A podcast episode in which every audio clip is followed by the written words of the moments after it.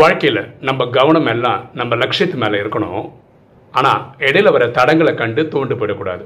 For example நம்ம வீடு கட்டுறோம்னு வச்சுக்கோங்களேன். சில டைம் ஆட்கள் வேலைக்கு வர மாட்டாங்க.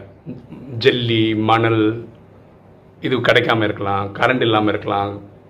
தண்ணி சப்ளை இல்லாமல் இருக்கலாம். இந்த மாதிரி நிறைய தடங்கள் இருக்கலாம். ஆனால் நம்மளோட ஃபோக்கஸ் ஃபுல்லாக வீடு கட்டி முடிக்கணும். கிரகப்பிரவேசத்தை ஜம்முன்னு நடத்தணும். இதில் தான் இருக்கணும். என்ன போல் வாழ்வு.